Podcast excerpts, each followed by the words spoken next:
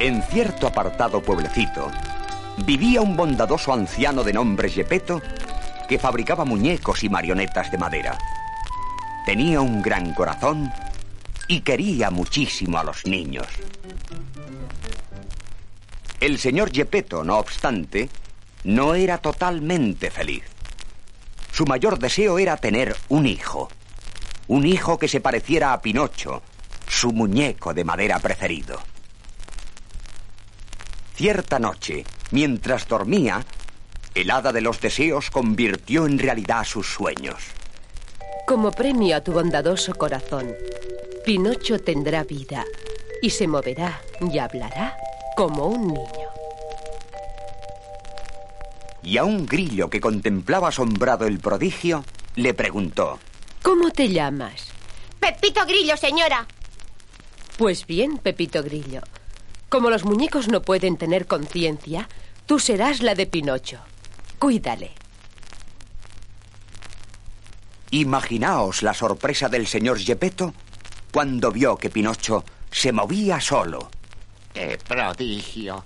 Ahora ya soy feliz. Tengo un hijo. Y los tres bailaron de alegría.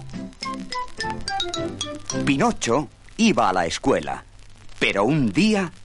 ¿Habéis visto, amigo gato? ¡Qué maravilla, amigo zorro! Este muñeco vale una fortuna. El titiritero Stromboli nos daría un montón de monedas por él. Y los dos pillastres convencen a Pinocho. No necesitas estudiar. ¡Serás famoso! Ganarás una fortuna. ¡Te aplaudirán! Y con estas palabras que le halagan, lo llevan al titiritero. Cuando éste lo ve, queda entusiasmado. Asombroso, magnífico, sensacional. Y sin que el pobre Pinocho se dé cuenta, da mucho dinero al zorro y al gato para que se lo vendan. Pero los sueños del inocente Pinocho no tardan en desvanecerse. Stromboli lo encierra en una jaula para que no pueda escapar.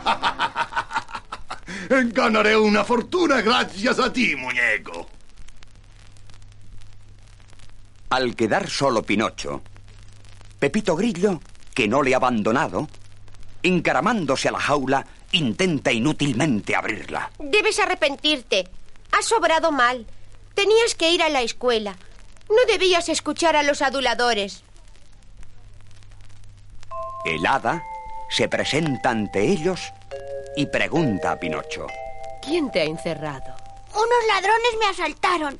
¡Oh! ¡Mi nariz! Sí, cada vez que miente su nariz crece. Crece. Y cuantas más son las mentiras, más larga va volviéndose su nariz. Eh, por favor, perdonadme. Comprendo que he obrado mal. Nunca más me escaparé de la escuela ni mentiré. Ya que estás arrepentido, te perdono. Y tocando con su varita la nariz de Pinocho, ésta volvió a su tamaño normal y la puerta de la jaula quedó abierta.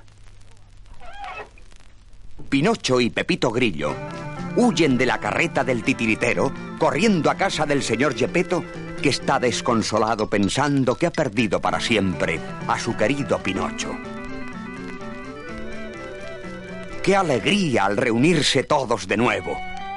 El muñeco cuenta sus aventuras al anciano y la forma como le ha salvado el hada. Pero te prometo que nunca más me portaré mal. Y colorín colorado, este cuento no ha acabado. Siguen las aventuras de Pinocho en el próximo número.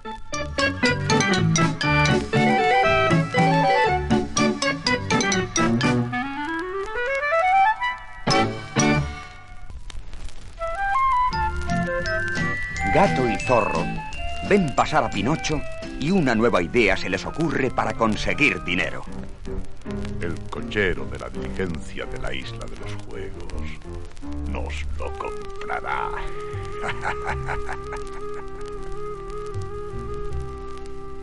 Fingiendo arrepentimiento, se acercan al muñeco intentando convencerle que Stromboli les engañó, pero esta vez Pinocho no les cree. Marchaos, no sois mis amigos. Pero el astuto zorro tiene un plan. Vamos, amigo gato. Ya que no nos cree, no le invitamos a la isla de los juegos. Y al simular marcharse, el inocente Pinocho cae en la trampa. ¿La isla de los juegos? Esperad. Y desoyendo los consejos de Pepito Grillo y olvidando sus promesas, montó en la diligencia llena ya de niños y a punto de emprender el largo viaje. En la isla de los juegos, nadie piensa en estudiar ni en sus familias. Solo en divertirse, comer dulces y pasteles y fumar puros como si fueran mayores. Pero al no estudiar y solo divertirse, los niños se convierten en burros. Pepito Grillo consigue finalmente que Pinocho se dé cuenta. Toca tus orejas. Mira tu rabo. Huyamos, Pinocho, huyamos. Y esta vez obedeció a Pepito Grillo. Eh, sí, sí, vámonos. Y marcharon corriendo, lanzándose al mar para huir de la isla. Mientras nadaban para llegar a la otra orilla, una enorme ballena surgió de las profundidades del mar y abriendo su bocaza se tragó a Pinocho y a Pepito Grillo. Imaginaos su sorpresa cuando al hallarse en la barriga encontraron al señor Gepetto. Pinocho, me embarqué para buscarte, pues me dijeron que estabas en la isla de los juegos, pero la ballena me tragó. No os preocupéis. Ya que todo el mal ha sido por mi culpa, yo os salvaré. Y amontonando cuantos maderos pudieron hallar, les prendió fuego. El humo de la fogata obligó a estornudar a la ballena, precisamente lo que quería Pinocho para salir de su interior. Pero el estornudo fue tan fuerte que la barquita quedó destrozada. El pobre señor Gepetto, perdido el sentido, se hunde. Pero Pinocho lo sujeta y nada desesperadamente para llegar a la orilla y escapar de la enfurecida ballena. Pinocho pierde sus fuerzas. Ya no resiste más. La ballena se lanza contra ellos, pero se estrella contra una roca, produciendo una gran ola que los arrastra hacia la playa. El esfuerzo de Pinocho ha sido demasiado grande y queda inmóvil sobre la arena. El señor Gepetto llora desconsolado. Ya no se mueve. Pobre Pinocho. Me ha salvado. Pero apareciendo el hada de los deseos, dijo... Tu buena acción, Pinocho, merece un premio. Dejarás de ser un muñeco para ser un verdadero niño. Y con gran sorpresa de todos, se convirtió en un niño que nunca más abandonó a su padre. Y colorín colorado, este cuento ha acabado. ¿Os ha gustado?